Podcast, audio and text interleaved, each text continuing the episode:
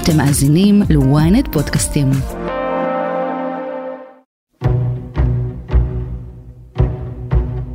Breaking news on MSNBC. A regional diplomat confirms to NBC News that the 13 Israeli hostages have been freed and are in Egypt. Egypt. Egypt. Egypt. Egypt. Egypt. Leat Benin is safe in Egypt.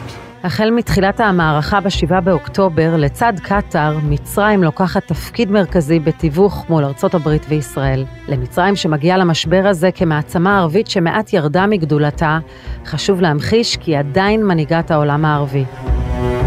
למצרים גם לא מעט אינטרסים בסיפור העזתי, כי היא חוששת מהפליטים הפלסטינים שיגיעו לשטחה. מה התפקיד של מצרים במשבר הנוכחי?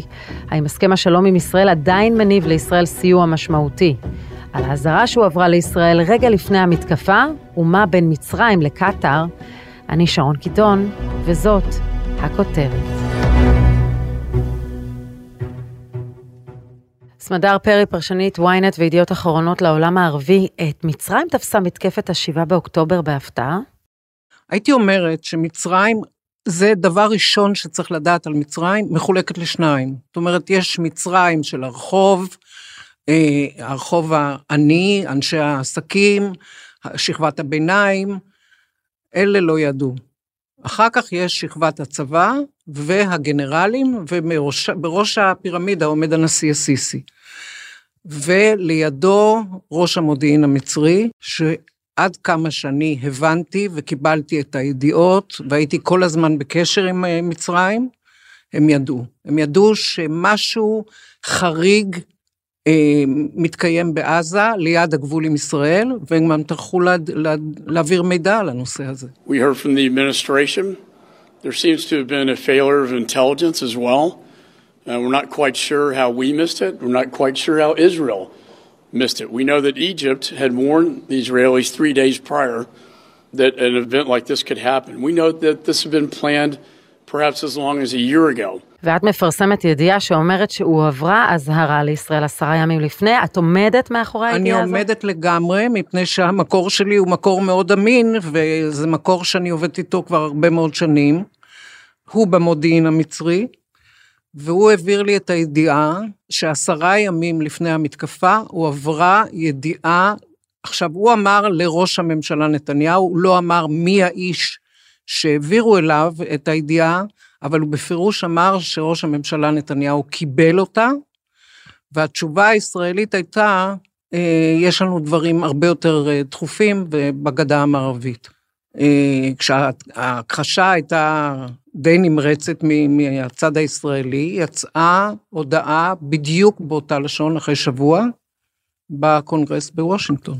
הם אמרו בפירוש שהמצרים אמרו להם, שוב, המודיעין המצרי אמר להם, אנחנו העברנו את הידיעה לישראל, ישראל לא, לא הפגינה התעניינות מיוחדת, לכן אנחנו מעבירים את זה גם לאמריקאים. אני מניחה שגם uh, ממעבר רפיח יכלו uh, לשמוע את הקרבות בכרם שלום. המצרים דיווחו משהו? ניסו לשלוח כוחות בהתחלה? למצרים אין שום עניין אה, לשלוח כוחות, הבעיה הייתה שלנו. ולכן, uh, אחרי שההסדרה נשארה תלויה באוויר, אף אחד לא עשה שום דבר. כל הזמן דיברו בצד הישראלי על כך שזה תרגיל, לא יותר מזה. אז כשמתחילים הקרבות, והסיסי רואה את מה שמתרחש ברצועה, מה קורה מהרגע הזה? אני חושבת שגם הסיסי וגם עבאס כאמל, ראש המודיעין, שהוא ממש יד ימינו, אה, ראש המודיעין המצרי, אה, עושים הכל כדי שקודם כל הפלסטינים מעזה לא יגיעו לשטח מצרים. לא לסיני, לא לערי התעלה, לא לשום מקום אחר, ולעבוד בשיתוף פעולה עם ישראל. עכשיו צריך לזכור דבר אחד, הם לא אומרים את זה, אבל אה, מה שחושבים אצלנו על התנועה בעזה, חושבים בדיוק אותו דבר במצרים. זאת אומרת, בפיקוד גם המדיני ובעיקר בפיקוד הצבאי. The announcement confirmed the rumors.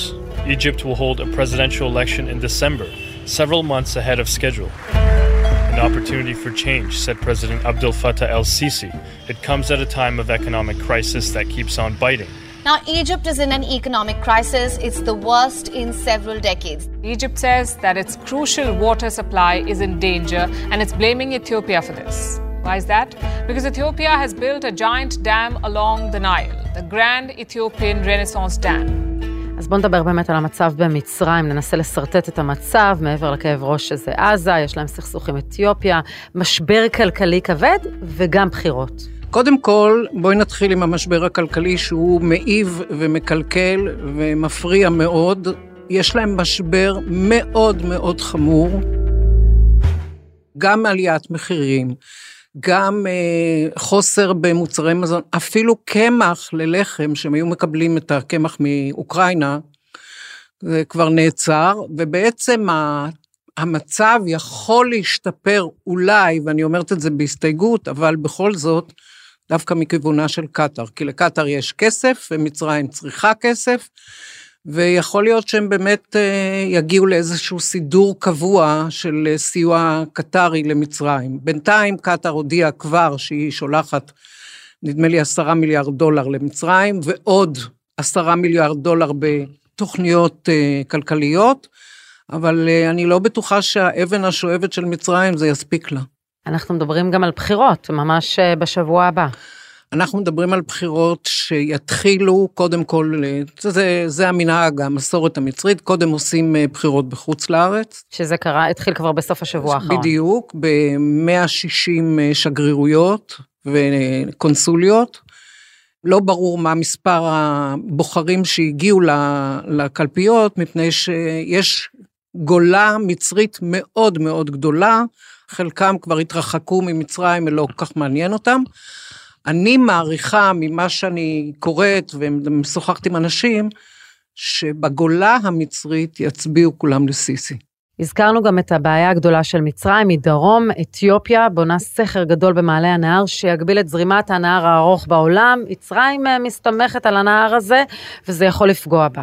הסכסוך באתיופיה זה כמובן על חלוקת מי הנילוס, כשאתיופיה מאיימת כל הזמן לסגור את השיבר, מצרים אה, מנסה להבהיר שהם לא יכולים לחיות בלי זה, כי אם יסגרו את השיבר, אה, לא יהיו מים למצרים, פשוט מאוד.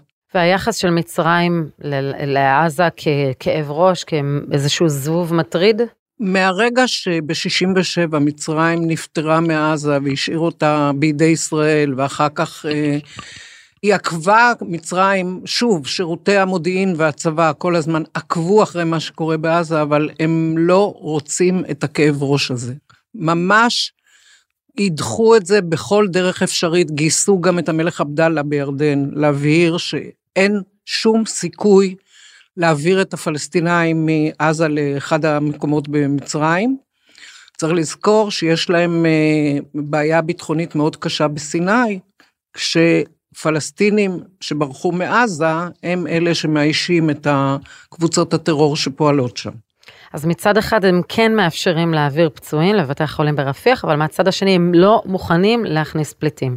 אה, אני אגיד ככה, זה נכון שהם מאפשרים להעביר פצועים, אבל על כל פצוע כזה ומשפחתו שמגיעה איתו, יש שמירה, והם אה, יקפידו, והמצרים יודעים להקפיד, שהם לא יברחו ולא ייעלמו להם פתאום בשטח מצרים. אז מה יקרה? אנחנו יודעים שיש שני מיליון עזתים, אנחנו יודעים שמתקרב החורף, משבר ההומניטרי יחריף. איך מצרים תתמודד עם זה? הם על הגבול שלה. בעידוד אה, למשלחות סיוע מכל רחבי העולם. ומצרים תשלח גם, ותגייס את אה, מדינות המפרץ, וארצות הברית, הנה ארצות הברית שלחה כבר שני מטוסים עם אה, סיוע, והם אה, מקווים מאוד להגיע למצב שכל הזמן יישלח סיוע.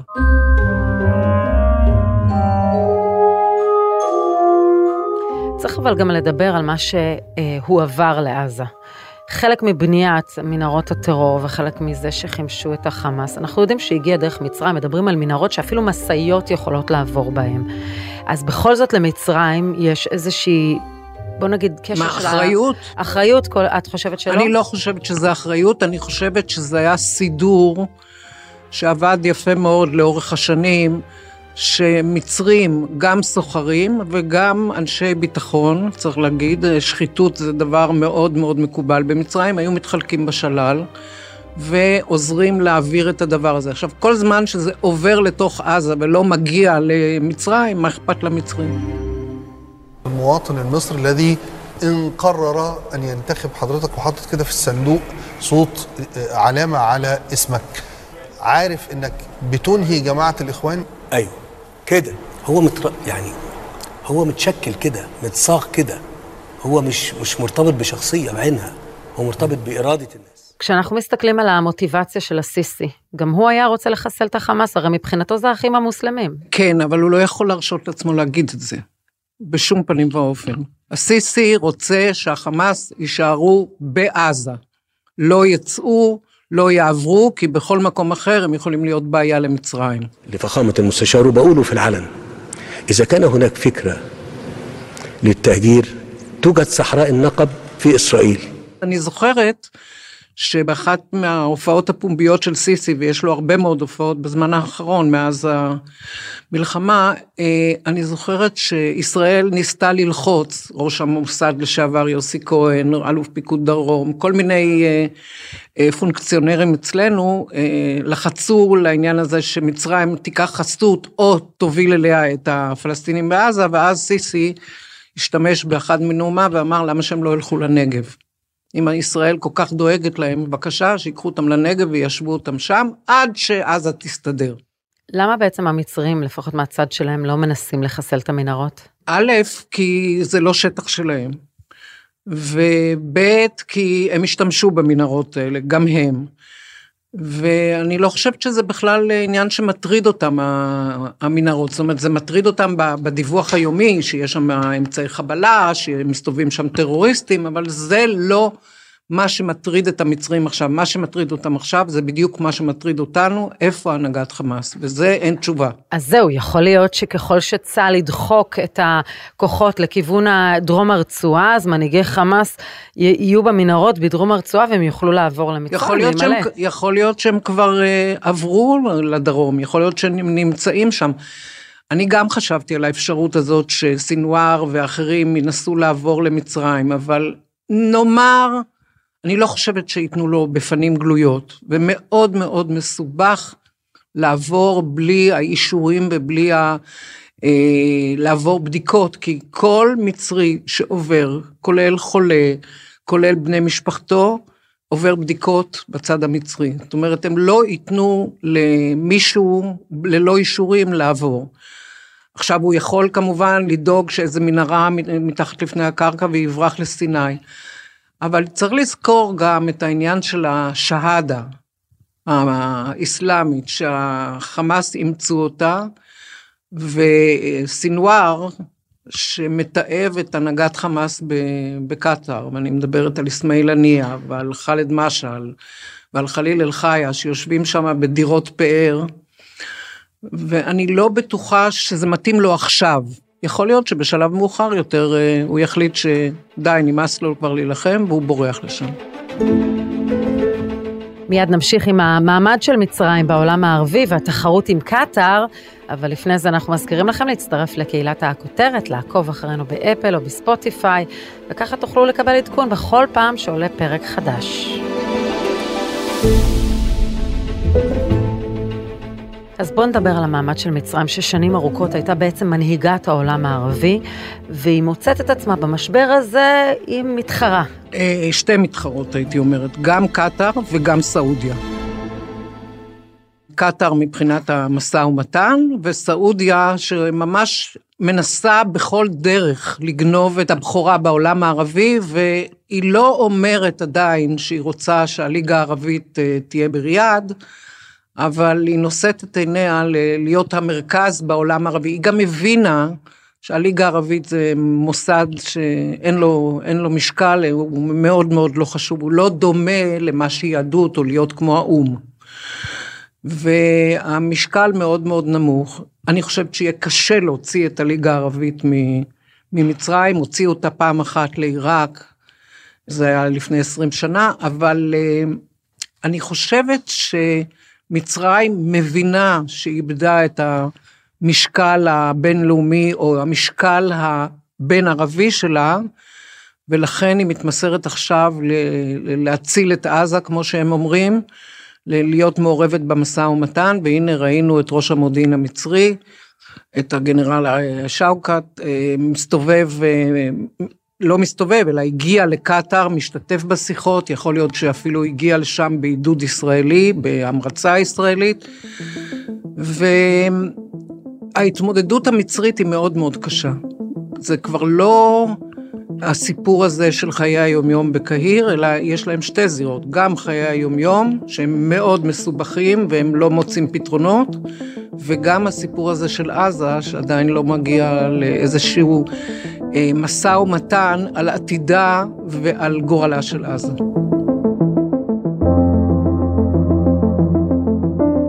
מה התפקיד של מצרים בתיווך עסקאות החטופים? מה שאומרים כלי התקשורת הערבים זה שהם סוגרים את הפרטים הקטנים. זאת אומרת, קטאר נתנו לה את הבכורה, או לקחה את הבכורה בגלל הקשרים שלה עם, עם חמאס, אבל צריך לזכור שגם מצרים יש לה היכרות מאוד מאוד קרובה עם חמאס, כשחמאס והעולם הערבי יודעים בדיוק מה מצרים חושבת על חמאס. תכניסי אותנו בבקשה לחדר המשא ומתן, לתפקיד של עבאס כאמל אה, בחדר שם, מה הוא עושה? קודם כל, אני מוכרחה להגיד אה, כמה מילים על עבאס כאמל. הוא איש מדהים, באמת. הוא חכם, הוא מכיר הלכות עולם, מה שנקרא, הוא, הוא האיש הקרוב ביותר לנשיא א-סיסי, אבל יש לו גם תפיסת עולם אה, במרחב, במזרח התיכון, בארצות הברית, גם, אני חושבת שמכירים גם במעמדו החשוב ב, ליד הנשיא א-סיסי, הוא ממש אה, מה שנקרא שומר הסודות, קאטם אל-אסרר, או הצל של סיסי, ככה קוראים לו בקהיר. אני חושבת שהוא מסתכל על זה במבט מאוד מאוד מפוכח, ויחד עם זה, כמצרי נאמן, לא ייתן לפלסטינים בעזה להתקרב למצרים. והיו שתדלנויות גם של הנשיא ביידן, גם של גורמים בישראל, תיקחו אותם, ניתן לכם כסף, ניתן לכם סיוע, ניתן לכם אה, מוצרים וכולי וכולי. הם עומדים בתוקף ואומרים, אנחנו מצרים, אנחנו לא, לא נהיה מדינת הפלסטינים.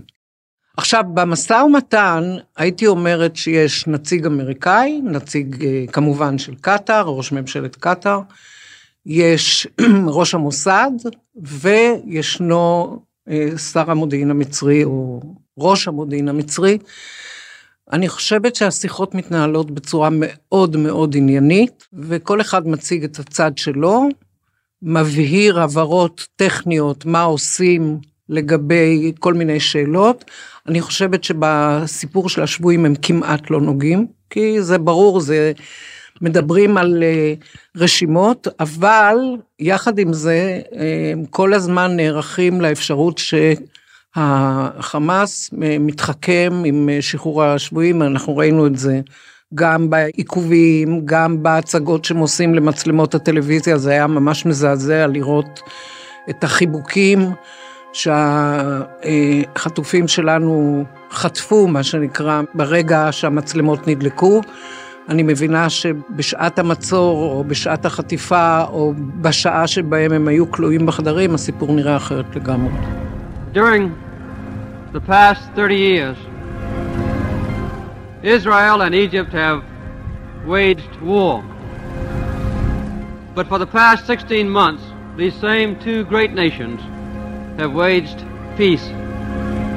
Today we celebrate a victory, not of a bloody military campaign, but of an inspiring peace campaign. כשאנחנו מסתכלים על הסכם השלום עם מצרים בפרספקטיבה לאחור, אפשר להגיד שזה הסכם השלום המשתלם ביותר לישראל? בהחלט. השלום הזה מורכב משני חלקים, סיוע צבאי ושיתוף פעולה צבאי, וזה מתקיים. החלק שלא כל כך מתקיים, או כמעט ולא מתקיים, זה העניין של הנורמליזציה.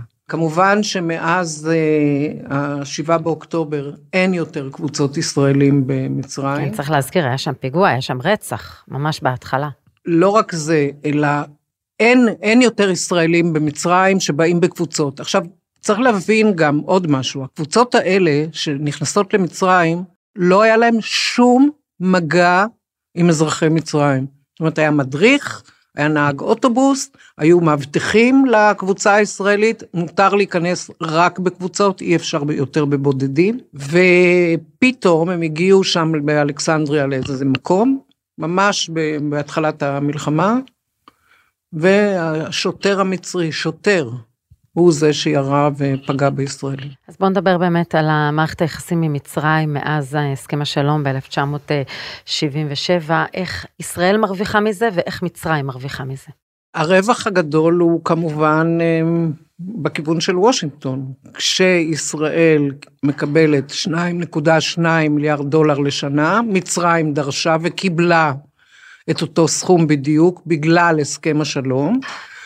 הסכום הזה, דרך אגב, ירד בשנה האחרונה. הנשיא ביידן מאוד לא מרוצה מזכויות האדם, מהדרך שבה מטפלים במצרים בזכויות אדם וממספר האסירים בבתי הסוהר, ומנסה להבהיר כל הזמן שהעין האמריקאית יושבת על מצרים. אבל יחד עם זה, אני כמי שמכירה לא רע את מצרים, אני חושבת שבמדינה שיש בה 110 מיליון תושבים, תחשבו, 110 מיליון תושבים, קשה מאוד במזרח התיכון לנהל דמוקרטיה, ושכל אחד יבוא ויגיד מה שהוא רוצה ומה שהוא חושב, וצריך לזכור גם שלפחות 70 אחוז מהתושבים, אזרחי המדינה, הם אנאלפביתים, זה גורם שצריך לחשוב.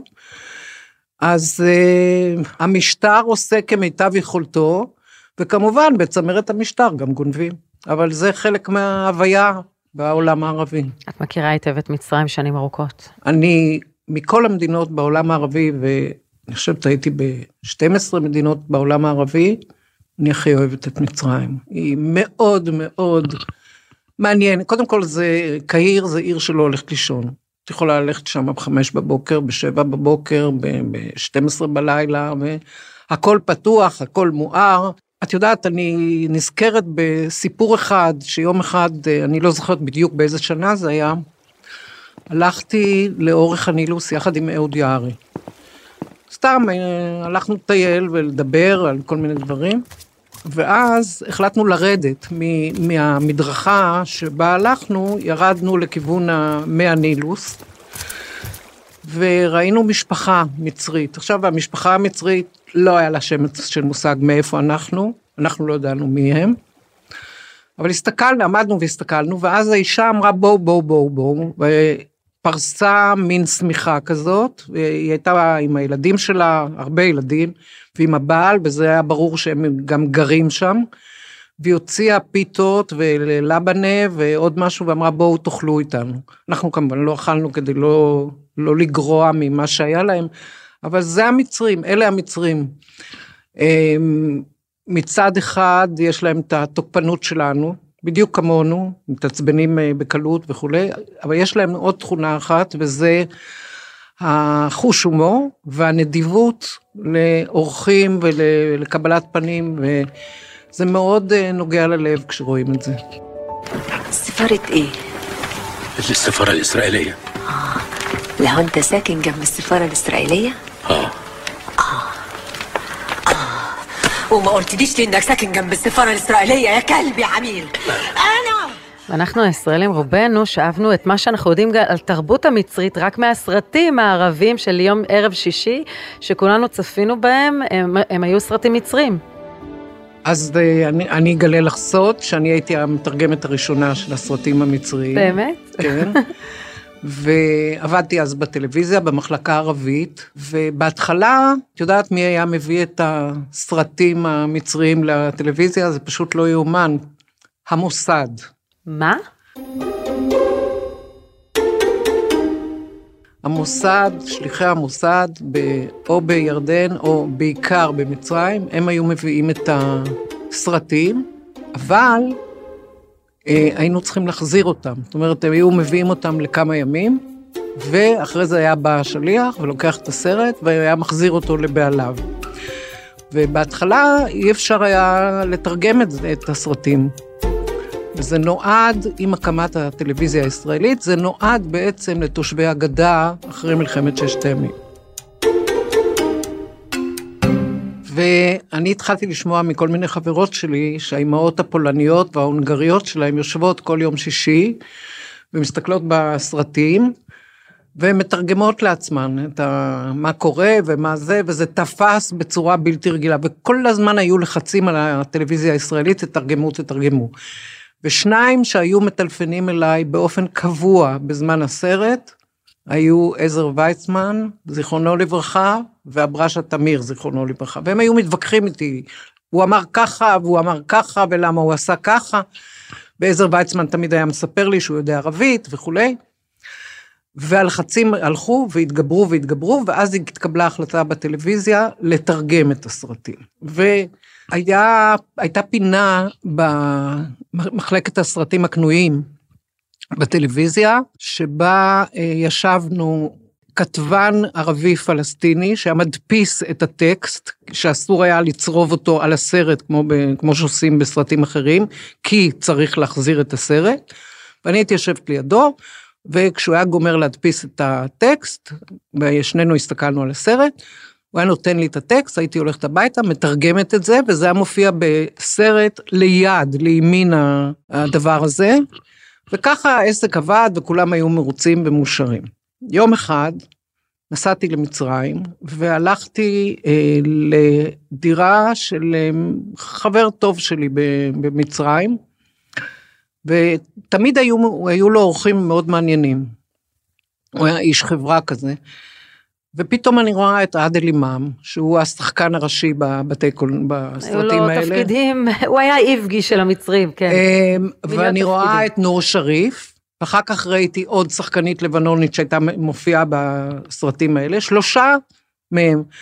ואז נור שריף אומר לי, הוא הציגו אותי כישראלית, הוא אומר לי, תגידי, אה, אני יודע שיש לכם יין שקוראים לו, ליקר, שקוראים לו סברה. את יכולה להביא לי את זה? אמרתי לו, בוודאי. ובביקור הבא שלי, קניתי בשדה התעופה ליקר סברה, וקניתי גם איזה דבש כזה עם אה, קליפות תפוזים, אני יודעת מה, משהו תוצרת ישראל. נסעתי לקהיר, צלצלתי לחבר שלי, אמרתי לו, אה, הבאתי את הדברים, ואז הוא אמר, תבואי אליי הערב הלילה, ועד אלימם יהיה. והוא הזמין אה, חבורה מאוד גדולה של אנשים, וכולם אמרו, כשהגשתי לו את הסברה, את הבקבוק, אמרו, נו, נו, תפתח. הוא אמר, לא, לא, לא, לא, זה שלי, אני לא פותח את הבקבוק הזה. אחרי איזה, יודעת מה, חצי שנה, משהו כזה, היה חודש רמדאן. עכשיו, בחודש רמדאן יש סדרות הטלוויזיה, ואני רואה סדרת ריגול. כל שנה היה סדרת ריגול ישראלית, מצרי, שמסדר אותנו ומרגל בישראל. ואז מראים בסדרה את חדרו של ראש המוסד, ועדל, ונור שריף הוא ראש המוסד, ומה אני רואה על השולחן? כמובן, את הבקבוק ואת הדבש. זה היה מצחיק נורא. המתנה הפכה להיות פרופס. כן. כן. יפה, אז אחרי שפתחנו סוגריים מקסימים על, ה, על העני, הקשר האישי, אה, נחזור וננסה לשרטט לסיכום את התפקיד של מצרים ביום שאחרי. מצד אחד היא גם תרוויח, כפי שאמרת, מהכסף שיגיע ומתשומת הלב העולמית כ, כמתווכת, אבל אנחנו נראה את מצרים מעורבת בהסדר ברצועת עזה ביום שאחרי. בוודאי, בוודאי, אין שום ספק. היא גובלת בעזה, היא לא תרפה מהנושא הזה, צריך לשים לב, אני אחזור לנושא של הבחירות במצרים. עכשיו יש בחירות לנשיאות ב, בימים האלה, אין תעמולת בחירות. אין, יש ארבעה מועמדים, שלושה מופיעים כל הזמן בטלוויזיה, סיסי כמובן מתראיין וכולי, אבל הוא אמר חד משמעית, אני לא עושה תעמולת בחירות, אני רק בענייני עזה. זה דבר מדהים, אני לא ראיתי את זה אף פעם. אז כשמדברים על איזשהו אה, ניהול בינלאומי של הפתרון שיהיה בעזה, אנחנו נראה את מצרים מאוד בולטת ודואגת גם לאינטרסים שלה, שלא תקבל רוצה, פלסטינים. אני רוצה לראות את הניהול הבינלאומי, מי ירכיב אותו, יש שלוש אפשרויות. מדברים על... אה, ניהול בין ערבי, מדברים על ניהול שכאילו אבו מאזן ייקח את הגדה תחת אה, שלטונו, אני לא רואה את שתי האפשרויות האלה. ישראל כבר הכחישו את האופציה הזאת. והדבר השלישי זה ניהול אמריקאי, ואני לא רואה גם את ארצות הברית שולחת אה, חיילים אמריקאים. כמובן, צריך לחכות לעוד כמה ימים לראות איך הסבב הזה אה, מתקדם, או מסתיים, או ממשיך. ולראות את השיחות האלה בקטאר, זה דבר מאוד חשוב, כי שם, בקטאר, אבל גם בקהיר, ייגזר גורלה של עזה. סמדר פרי, תודה רבה לך. תודה. תמיד מרתק. תודה רבה. ועד כאן הכותרת להפעם. אם עדיין לא נרשמתם לעקוב אחרינו באפל או בספוטיפיי, כדאי לכם. אתם מוזמנים לדרג אותנו, להגיב לנו מה הסרט המצרי האהוב עליכם. את הכותרת אפשר למצוא גם באתר ynet או באפליקציה, בנייד או ברכב. ואם הגעתם עד פה, אתם מוזמנים להאזין לפרק נוסף שלנו על המעצמה שמשקיעה מיליארדים ביבשת וגם בסכר שמפריע למצרים. מהפלסטינים קצת פחות אכפת לה. חפשו את הפרק ארצות הברית מאחורייך, האינטרס הסיני במלחמה, תחקיר הפקה ועריכה גיא סלם ועדן דוידוב, סאונד סתיו בצללי, אני שרון קידון, שמרו על עצמכם.